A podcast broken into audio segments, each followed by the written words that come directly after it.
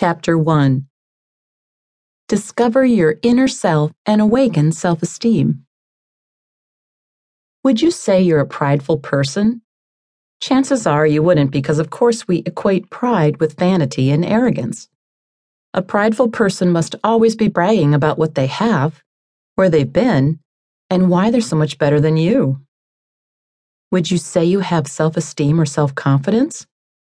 While pride is often equated with arrogance, self esteem and self confidence are typically things that we admire in others and want for ourselves. When we see a colleague gracefully making a presentation at the office, or a classmate breezing through a speech, we wonder how they can do that so easily and wish we had their confidence. And when we get nervous over the smallest class participation or question asked by the boss, we realize how a lack of confidence and esteem can cost us dearly. But what really is meant by self confidence? What is self esteem? Why are these things good, but we think of pride as being bad? Why are these things important in one's everyday life? How does lacking of self esteem hurt you, and how can enough of it be a real asset to you? And of course, the biggest question of all how can you build it in your life? Just what is self esteem? How is it different from pride or arrogance?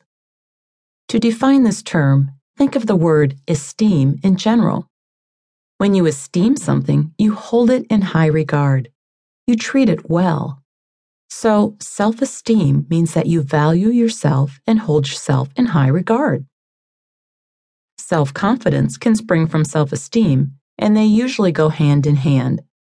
When you hold yourself in high regard and consider yourself as worthy of respect, then you have confidence in yourself this doesn't mean that you don't recognize your flaws and quirks, but you know that overall you're just as important and just as worthy as the next person.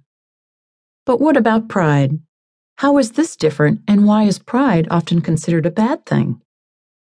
Excessive pride means not just putting a value on yourself, but putting a value that is above the value of others. When you're too prideful, you put more value on yourself than is necessary, and often allow this to lead to hurtful actions. Someone that is too prideful may indulge their own wants while neglecting the needs of their family. They may brag about something they have in front of someone who doesn't have these things without any concern for how it makes that person feel. In many circumstances, pride has certainly led to hurtful acts, but a measure of pride is not necessarily a bad thing.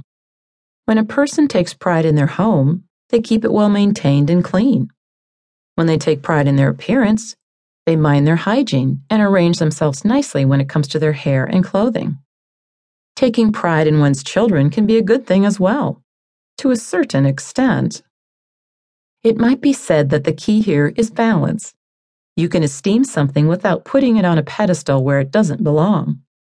You can have self confidence and a measure of pride without letting these things hurt others. If you're balanced in your attitude, then you're sure to have self confidence and self esteem without being too prideful.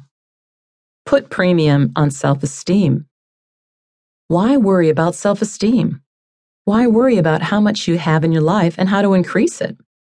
Isn't being humble a good thing? Shouldn't people put themselves in second place and put others ahead of themselves? Of course, there are times when this is true. A child's needs should come before a parent's wants. Taking care of aging parents is always the right thing to do, whatever that care may entail. Courtesy often demands that we allow someone else to be put ahead of us, such as when we allow someone to merge ahead of us in traffic or when we hold the door for someone else. Proactively doing these things is the opposite of pride, where we expect others to always hold the door for us. Having the right amount of self esteem is important.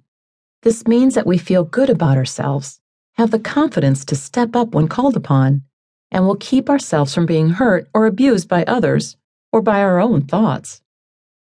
When a person has the right amount of self esteem, this means they don't hesitate to participate, thinking that others are looking down on them. They take care of themselves, have the confidence to try new things, and don't get overly upset or discouraged when they do things wrong or make mistakes.